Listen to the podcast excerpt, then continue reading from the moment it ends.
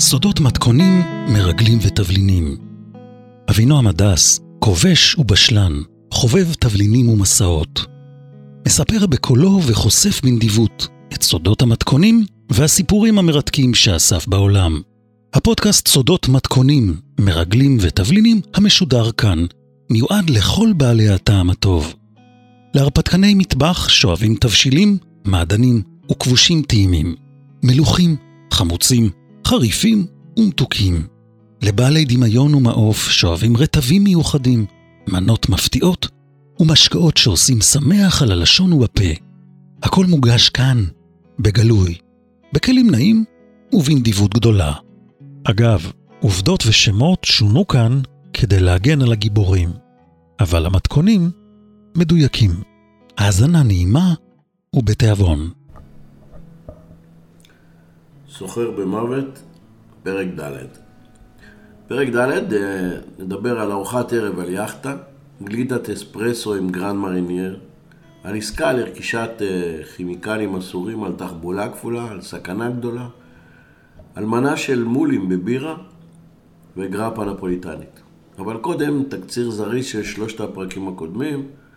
אני מזכיר, הסיפור מדבר על מדינה ערבית שכנה שפועלת להקמת מפעל כימי לייצור נשק להשמדה המונית, שכנה של ישראל, כן?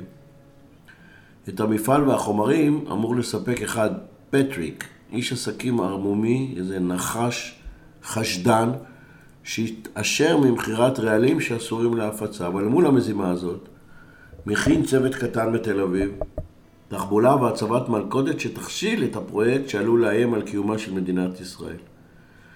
עכשיו הסיפור נמצא כרגע, פרק ד', אני על יאכטה המפוארת של אה, פטריק במרינה של האי קורפו ביוון, אני מתחזה לאיש עסקים בלגי מהעיר ברוז' אני משליש לידיו מקדמה של 100 אלף דולר כדי לקדם עסקה של מיליון דולר. עסקה שאמורה בעצם להפיל אותו בפח. אבל פטריק הוא ערמומי כמו נחש. ייתכן שהוא מזהה את ההתקפה שטרם התחילה, והוא למעשה מכין לנו בכלל ולי בפרט הפתעה מאוד לא נעימה. יכול להיות שהוא בכלל מנסה להפיל אותנו בפח. האם ההקצוצים אצלי בעורף מלמדים על כך שאני בסכנת חיים או שזה פחד רגיל? אני לא בטוח שאני יודע ל... אה, להגדיר. האם כל המשתתפים בתחבולה יצליחו לבצע את מה שתוכנן? האם הצלחנו לעקוץ את פטריק? או שהחשדנות והניסיון שלו ניצחו אותנו? מה קשורים גלידה וליקר גרנד מרינייר ומתכון לעוגיות עם פלפל חריף? לא יודע. בואו נשמע את הסיפור ונתקדם. אוקיי, אתה מרוכז? יופי. כזכור, אני בסלון של היאכטה שנקראת רניום A. ערב, יום רביעי, אתה זוכר? השעה כבר אה, עשרה לתשע. די שקט בחלק המורחק הזה של המרינה. כמעט שעתיים מאז שעליתי על הסיפון, רוב העסקה שלנו סוכמה, גם המחיר, 980 אלף דולר, סכום עצום באותם ימים. אני מושיט לפטריק יד ללחיצה, אומר את הסכום שסוכם, ובעודו מושיט לי את היד שלו, אני מציע לו מקדמה, כאן ועכשיו. הוא כמובן מאוד מופתע. נראה שהיה בטוח שאת המקדמה ימסור לו האדם שאמור להגיע מנפולי מחר, אתה זוכר? יונתן. אבל אני מניח על השולחן שתי חבילות עבות של שטרות, הן כרוכות יחד בגומייה עבה, וכל אחת לחוד עטופה במין חבק מנייר כזה, עבה, עם חותמת אלפא בנק. אלפא בנק, אגב, זה הבנק הכי גדול ביוון היה אז. ועל כל חבילה מצוין הסכום, 50 אלף דולר. סך הכל שמתי לו שתי חבילות, 100 אלף דולר. פטריק מביט אליי, שוב מצמצם את העיניים כדרכו, ממשש בשתי אצבעות את תנוך אוזן ימין שלו, מושיט את יד שמאל ולאט לאט מושך את שתי החבילות של הכסף, מניח אותם על ידו על השולחן. ואז הוא מסתובב עם הכורסה שלו, מסתובב אליי בחזרה, יש לו ביד עט נובע, ובכתב יד יפה ומסודר, הוא רושם על מסמך ההתקשרות, התקבלה מקדמה בסך 100 אלף דולר, חותם לי על זה בחתימת יד מסוסלת ויפה, מושיט לי את המסמך לאחר שקיפל אותו לחצי, בדרך מדויקת וקפדנית, הגרמני הזה.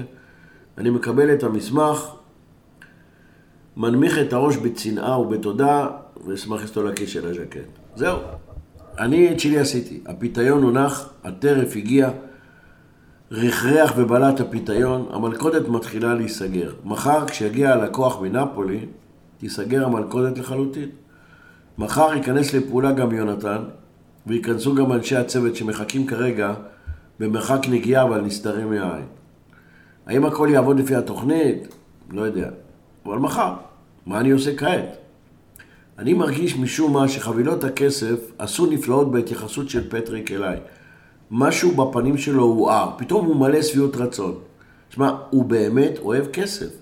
את שפת הגוף הנוקשה שלו, אה, אני מזהה שהתחילה התרככה פתאום. אני גם יודע שאני מוכרח לנצל את ההזדמנות הזאת עד הסוף. אני מוכרח להישאר צמוד אליו, אני לא יכול ללכת עכשיו. צריך לנצל את ההזדמנות עד הסוף. אז מה עושים? אז אני מעז, ואני שואל אותו, האם אני יכול להציץ במקרר היין שלו? זה מה שנמצא שני מטר מאיתנו. הוא מזדקף מלא גאווה, מחייך חיוך של שביעות רצון, ומסכים מיד בהנהון עמוק. טוב, אז אנחנו קמים, מתקרבים למקרר, יש לו דלת שקופה, הוא מדליק את האור בפנים, ממתין איזה 2-3 דקות, נותן לי קודם להביט ולהתרשם, ואז מתחיל לתאר לי את העינות הנדירים שהוא מאחסן. עכשיו, זה יאכטה, שתזכור. זה לא איזה מרתף בפריז, זה יאכטה. שמע, בקבוקים מיקב רומני קונטי, בקבוקים של שאטו מוטו רוטשילד, שאטו לפיט רוטשילד, שאטו פטרוס, אתה יודע, שאטו פטרוס מפומורול, שאטו מרגו, שאטו לטור, הבנתי. האיש הזה קונה ומאחסן לעצמו את העיקרים והטובים ביותר. הוא מוכר רעל באוניות בכל העולם, ועם הכסף שהוא מרוויח קונה לעצמו זהב ובקבוקים של זכוכית. שמע, אני מקשיב בסבלנות לתיאור שלו, והוא עובר בקבוק בקבוק, ובינתיים אני מנסה בזווית עין לגלות האם מישהו מאנשי הצוות הגברתנים האלה שלו, הסלאבים האלה, אם הם חזרו לסביבתנו, אבל לא מצליח לזהות אף דמות, אפילו בצללים מסביב. האמת, אני חושש קצת פחות, אבל המתח העצום עדיין מחזיק אותי דרוך. אתה יודע כמו מה? כמו אחד שהכניס את היד שלו ללוע של תנין שנראה ישן, אבל לכאורה עלול בכל רגע לסגור את המטאות. תשמע נכון, הכל עניין של ניסיון, חלוקת קשב וכושר משחק. כל מילה שאני אומר וכל תנועה מחושבת עכשיו מראש. אני מתמודד כאן עם נחש זקן, עתיר ניסיון. אז למרות המתח העצום שלי, אני מגיב בהתפעלות כשהוא מכריז על היקבים ועל השנים הרשומות במספרים שחורים על התוויות של כל ההוצאות שלו. אני מעיר מדי פעם הערה לגבי אילו מאכלים יכולים להתאים לאיזה יין. הוא מתאר איזה בקבוק יין, אני מזכיר איזה ארוחה שאכלתי באיזשהו מקום באירופה. מחבר פטריות, תבלינים, מזכיר שמות של שפים מפורסמים, ובעיקר כל הזמן בראש עוברת לי המחשבה, איך אני ממשיך מכאן? איך אני ממשיך מכאן?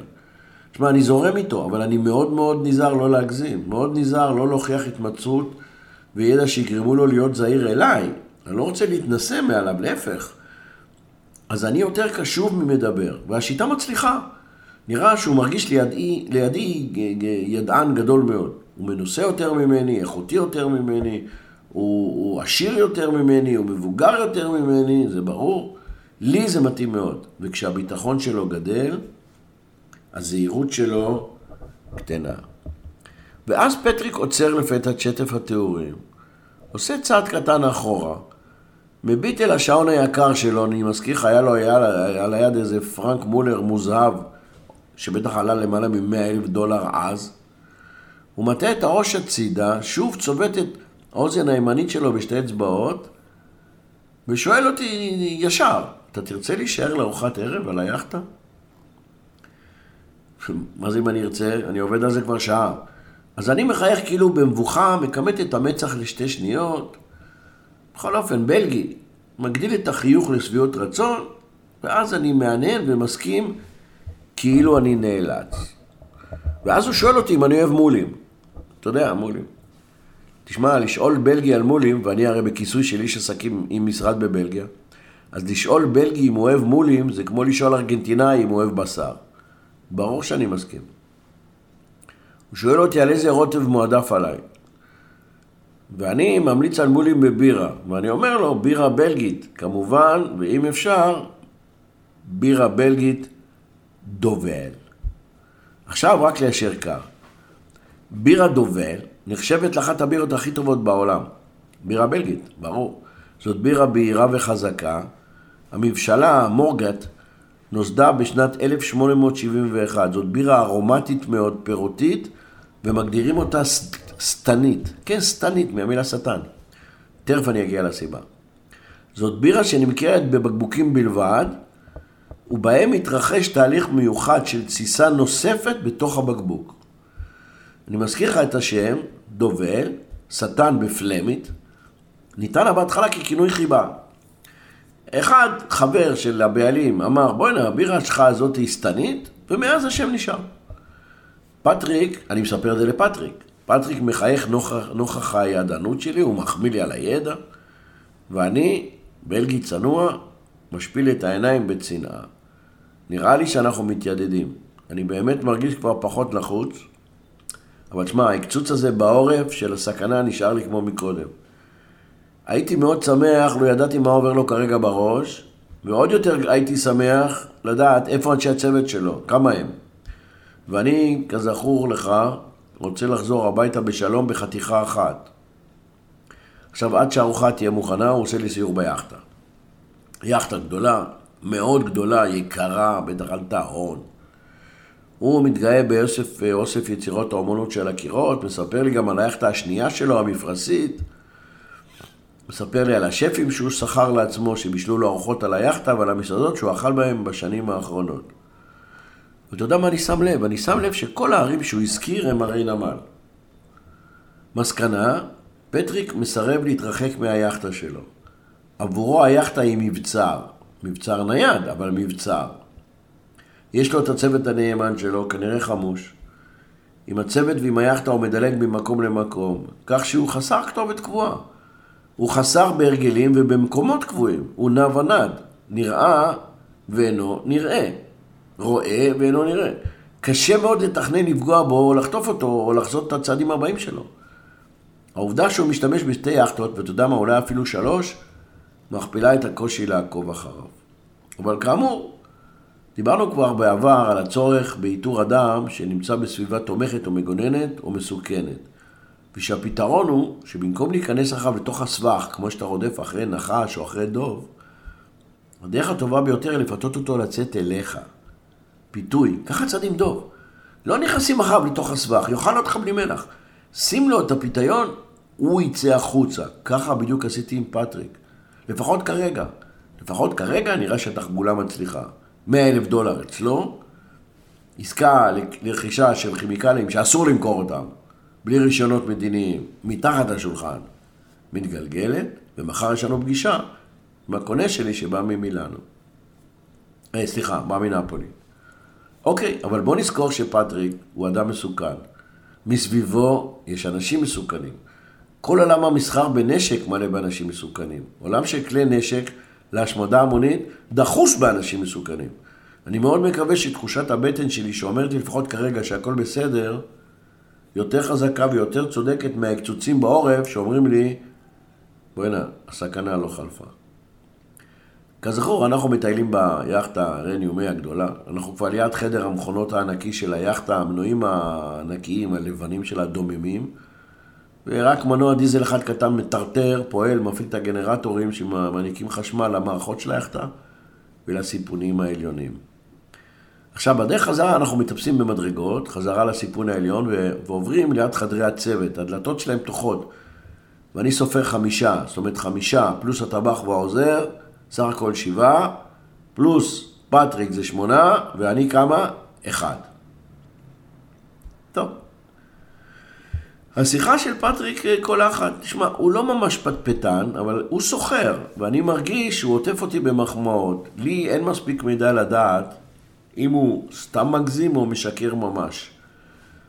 אבל אתה יודע מה אני שם לב? אני שם לב שהוא כמעט איננו מזכיר מקומות או אנשים מעברו. לא מזכיר אפילו במילה אחת העסקים שלו, לקוחות שלו, עסקאות שהוא עשה, מדינות שהוא ביקר בהן. איפה הוא גדל? כלום. אגב, אני די שמח, כי במקביל, הוא גם לא שואל אותי יותר מדי שאלות עליי, לגבי עברי, עיסוקיי וכדומה. לא, נראה לי שהוא הסתפק בעסקה האחת שאני מביא לו. מיליון דולר זה יפה. נושא השיחה שלו ושלי נע כרגע רק סביב שייט, כי הוא אוהב לשוט במפרשים, וגם אני, אוכל ויין. וככה אני מרגיש די בטוח. ואז, תשמע, יכול להיות שהגיל הצעיר שלי, או ההתיידדות שלנו שהתקדמה יפה, גרמה לי לעשות צעד שהוא היה קצת פזיז. בצעד קדימה, פזיז בהתיידדות איתו. ואז אני, מה אני מציע לו? אני אומר לו, אם אנחנו הולכים לאכול מולים, אולי אני אכין רוטב למולים. עכשיו, אני במפורש אומר רוטב ולא את הרוטב. רוטב. הוא עוצר, הגב שלו קצת מתקשח, נראה כאילו הגרתי אותו. אבל uh, מיד אני מוסיף שאני בסך הכל מתגעגע לבשל, ואני אשמח להכין איזה רוטב שאני מכיר, ולשמוע את חוות דעתו של השף שלו על הרוטב שלי. אתה יודע מה? הוא מסכים. עשר דקות אחר כך אני במטבח. סינור שחור כרוך לי סביב למותניים, מגבת משובצת יש לי על הכתף, שף הגבוה שלו והוא ניצבים מצד ימין שלי, העוזר שלו משקיף עליי מרחוק, ואני מכין את הרוטב. מעניין אותך המתכון? באמת? אוקיי, בבקשה, שים לב. רוטב למולים. בלגי. קוצץ בצל גדול, לבן, ושם אותו בסיר עמוק עם שמן זית. מקפיץ אותו כמה רגעים, מוסיף עשר עגבניות שרי שטופות, מיובשות וחצויות. מוסיף פלפל צ'ילי ירוק אחד, מה שהיה לו זה זן אנהיים הארוך הזה הגדול, מה שהיה לו במזווה, קצוץ דק, שלוש שיני שום, גבעול סלרי קצוץ, ושים לב, גזר גדול אחד מקולף וחתוך לקוביות קטנטנות. וגם, שני עלי דפנה, ומטגן הכל דקה. אחר כך, ממיס בזהירות כף קדושה של חמאה ומשגיח שהיא לא תישרף.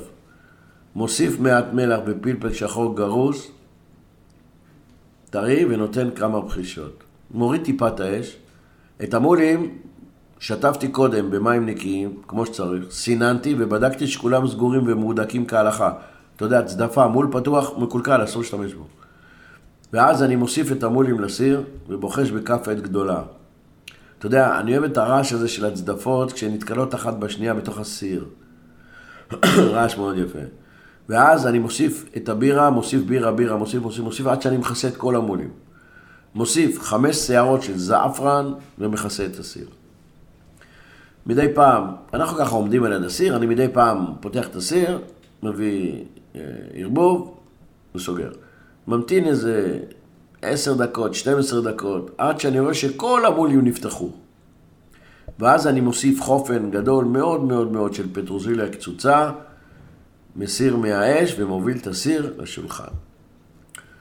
עכשיו, בצד הכנתי גם ממרח קרמי, זה ממרח כי אני אוהב להכין אותו, זה שמנת עם קצת חרדל וקצת פפריקה חריפה, וזה למקרה שימאס לנו לטבול את הבגט ברוטב החם של המולים ונרצה איזה רוטב רענן, קר. לפעמים אני אוהב את זה.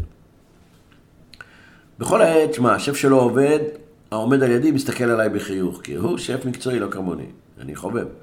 ומדי פעם הוא מהנהן. פעם אחת שהוספתי את הגזר, הוא הרים גבה. למה? הגזר לא מתאים, לפי דעתו, לרוטב הקלאסי של מולים עם בירה. הבלגים לא שמים גזר. אז הוא, הוא מסתכל על הגזר, הוא מראה לי עם האצבע, כאילו, כטיפסה, מה קרה לך? אז אני מחייך לו ואומר לו בצרפתית, זה בשביל מתיקות וצבע. בצרפתית זה נשמע חרוז. פור לה דוסר או לה קולר. בשביל המתיקות ובשביל הצבע. וסליחה על המבטא, אתה יודע, הצרפתית שלי בינונית.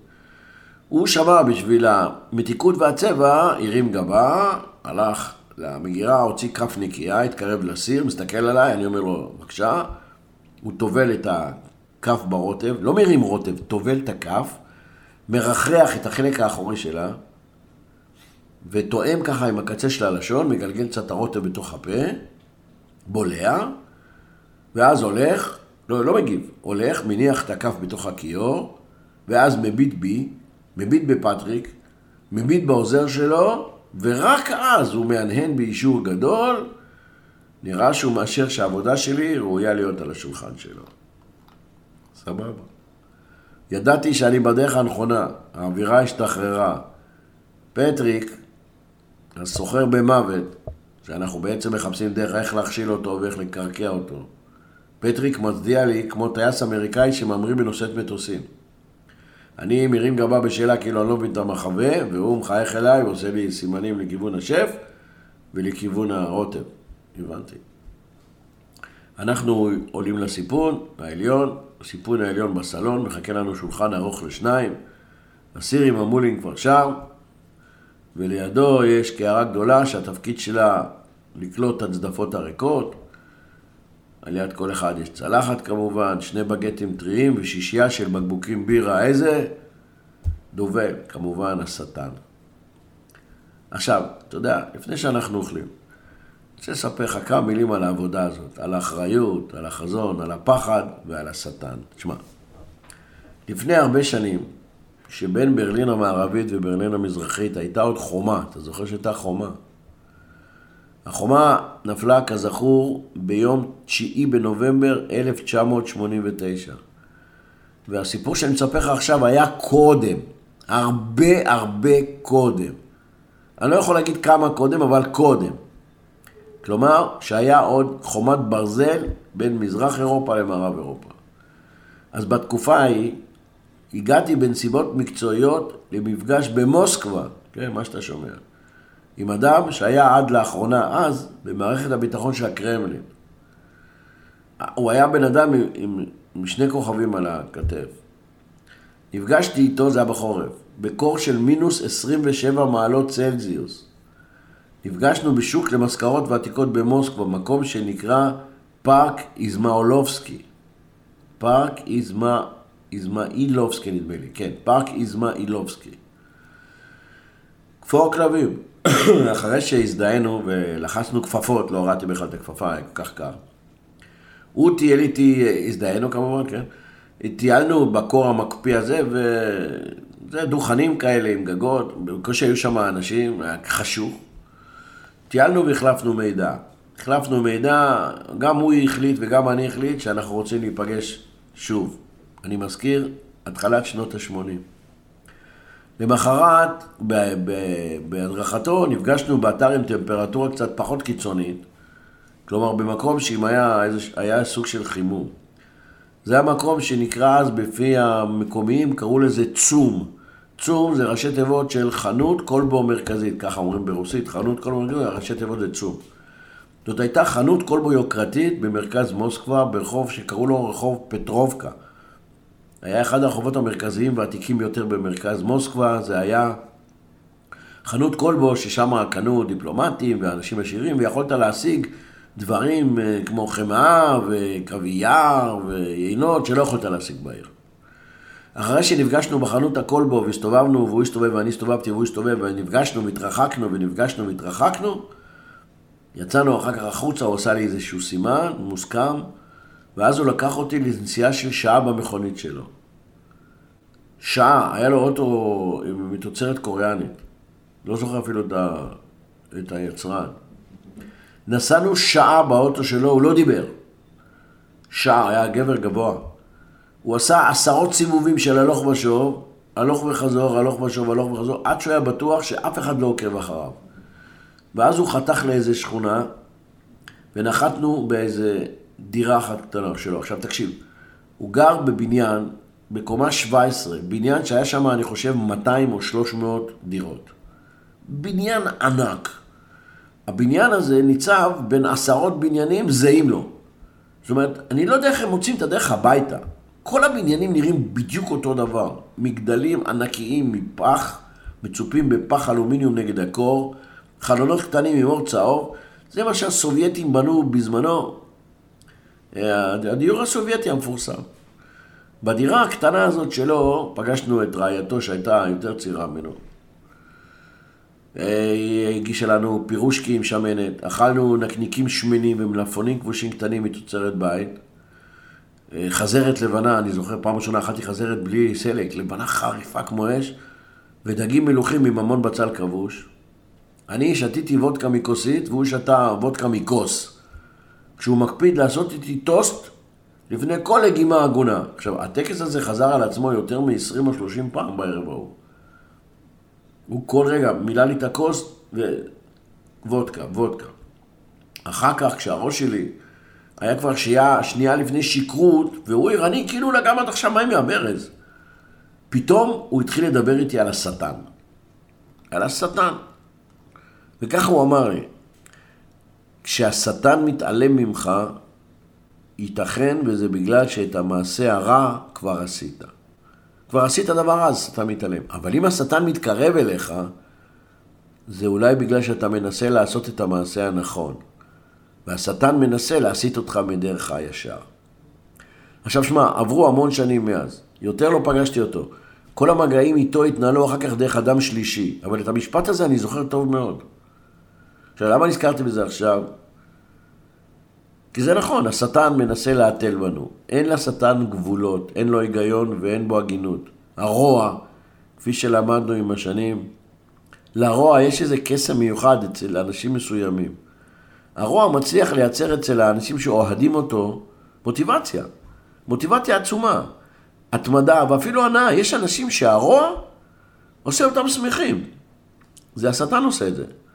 והנה אני, האיש הזה, שאני אוכל איתו עכשיו מולים בבירה, בסלון המפואר של היאכטה שלו, במרינה של האי קורפו ביוון. האיש הזה מעורב במעשה שטני. הוא פועל, כמובן ממינים של כסף, אבל אי אפשר להתעלם מהעובדה שיש אפשרות שכאן קם גם רוע צרוף, רוע שטני. הוא מספק למדינה השכנה שלנו נשק להשמדה המונית שלא מיועד לנצח מלחמה, הוא נועד ליצור נזק עצום, ליצור אסון, לרצוח אנשים בדרך נורא, זה מעשה שטן. עכשיו, מול שטן, מה אנחנו מציבים? אנחנו הצד של הטובים. אנחנו מציבים תבונה, תחבולה, קור רוח, ואת העוצמה של האחריות.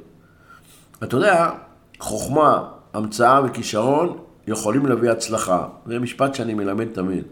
אבל בשביל ניצחון צריכים עבודת צוות. וזה בדיוק מה שאנחנו מתכוונים ועושים כאן, עבודת צוות. כמו קבוצה של חותרים בסירת משוטים, אנחנו מתאמנים קשה ומגיעים לרמת הסכמה והרמת הבנה כל כך גדולה, שהסירה מזנקת קדימה לכיוון המדויק בכל תנופה של המשוטים. תשמע, למרות הקסם האישי, תנאי הלוקסוס, היאכטה המפוארת הזאת, היין היקר שלו, שאטו לפיט, והאוכל המצוין, מולים שהוא הביא בטיסה באופן מיוחד מבלגיה. אני זוכר היטב שהמטרה שלי ושל הצוות שפועל בינתיים מאחורי הקלעים היא למנוע הקמת מפעל נשק כימי במדינה שכנה לנו. ואנחנו צריכים למנוע את זה בתחבולה ואפילו בכוח. אוקיי? ויש לי דיסוננס, אתה יודע, הראש שלי מצד אחד יש אותי את היין שלו, מצד שני אני יודע שאם הייתי יכול לקשור אותו מהרגליים ולהרים אותו לקצה אה, התורן שלו שם למעלה, ביאכטה שלו הייתי עושה את זה. אוקיי, נחזור לסלון. סיימנו לאכול, איש צוות מפנה את השולחן, ומלצר מניח לפניי ולפני פטריק שני גביעי זכוכית עמוקים, מלאים בגלידת שוקולד כהה, ועל יד כל גביע שתי כוסות. כוס אחת מלאה באספרסו חם לוהט, והשנייה מלאה בליקר גרן מריניאר. עכשיו גרן מריניאר, כפי שאתה יודע, הוא ליקר אשר מיוצר משנת 1880. המציא אותו איזה אחד, אלכסנדר מרנייה לפוסטול קראו לו. הליקר הזה משתייך לקטגוריה של הטריפל סק.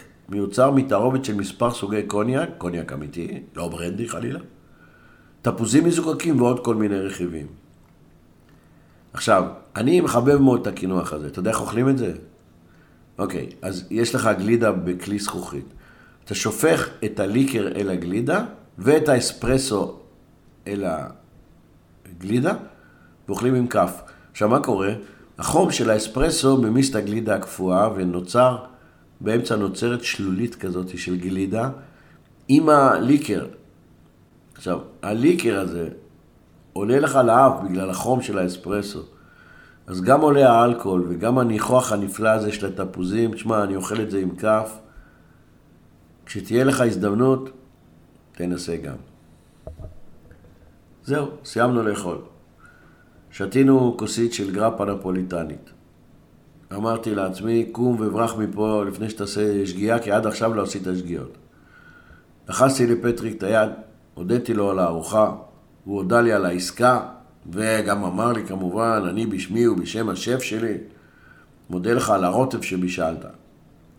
שוב לחצנו ידיים, הוא ליווה אותי עד הירידה מהיאכטה, הוא לא ירד, רק אני ירדתי, לכיוון המונית שחיכתה לי על המזח מתחת.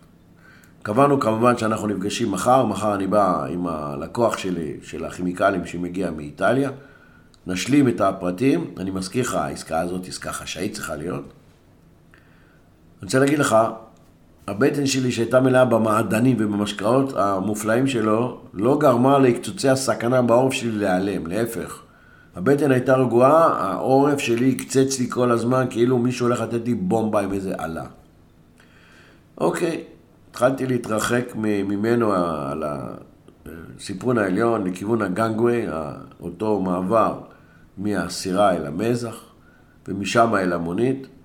להגיד לך משהו, יכולתי להרגיש את העיניים שלו עוקבות אחריי, ממש חורכות לי סימן על הגב. אתה יודע, זה כמו בסרטים שאתה רואה כוונת לייזר מכוונת על מישהו, ככה הרגשתי על הגב. לא הסתכלתי אחורנית כמובן, התיישבתי במונית, ואמרתי לו, נתתי לו את הכתובת של מלון אה, הילטון אה, קורף, הוא אחד שהלנתי. כשהמונית יצאה מהמרינה, גם אז לא הרשיתי לעצמי לנשום לרווחה. אתה יודע מה, גם אז עוד הרגשתי שאני מחזיק את השרירים של הבטן מלחץ. השעה הייתה כבר קרוב לחצות. ליד השער של המרינה ראיתי בזווית העין עומד גבר בג'ינס כהה וחולצה לבנה. היה לו מעיל ירוק מונח לו על כתף אחת, והיד השנייה שלו הייתה חופשייה. ויד אחת הוא הסתיר מתחת למעיל, וכשהמונית עברה לידו, במקרה, כנראה בדיוק, את יד שמאל שלו הוא הרים והעביר לתוך השיער השופע ככה, אתה יודע, כאילו הוא מסרק את השיער אחורה, אבל לשנייה זה היה נראה כאילו הוא מצדיע לי. אחד הבחורים הטובים של הצוות. ידעתי שהם תמיד מסביבי. למרות שכל פעם אני רואה רק אחד מהם, אני יודע שהם שם. זה טוב לדעת. אוקיי, יום רביעי. מחר אנחנו נפגשים שוב. מחר יהיה יום מכריע בתחבולה. אני יודע בדיוק מה אני מתכוון ורוצה להשיג. סכנה עצומה, אבל ההישג שווה את הסכנה ואת המאמץ. אני מקווה שפטריק לא יעלה על התחבולה ושהוא ייפול לתוך הבור שאנחנו בונים לו, הוא והפרויקט של הנשק להשמדה המונית שהמדינה השכנה שלנו מנסה לבנות. הכל בסודי סודות. כשאני מגיע לחדר באילטון, אני מצלצל למשרד אה, בברוז' בבלגיה.